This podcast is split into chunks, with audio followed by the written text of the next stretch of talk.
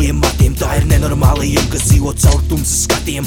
Kalpojot nāvei riskap asmeņiem platiem. Tie palīdz ātri pieaugt mīlestības datiem. Skaitiet mums līdz līdz 666 Un kad nomācās padebēšu, vairs nebūs ietums aizveš Mēs glābsim jūs no augstuma, kam sēt siltajās vedrēs Suns sildīs, un tas jums derēs kā uz lietas. Izmēr lemts nebūs uziets Un jūsu sešu pēdu mājvies netiks uziets Kā cukurbiets uzaugsiet un sevi tums sklēpī iekļausiet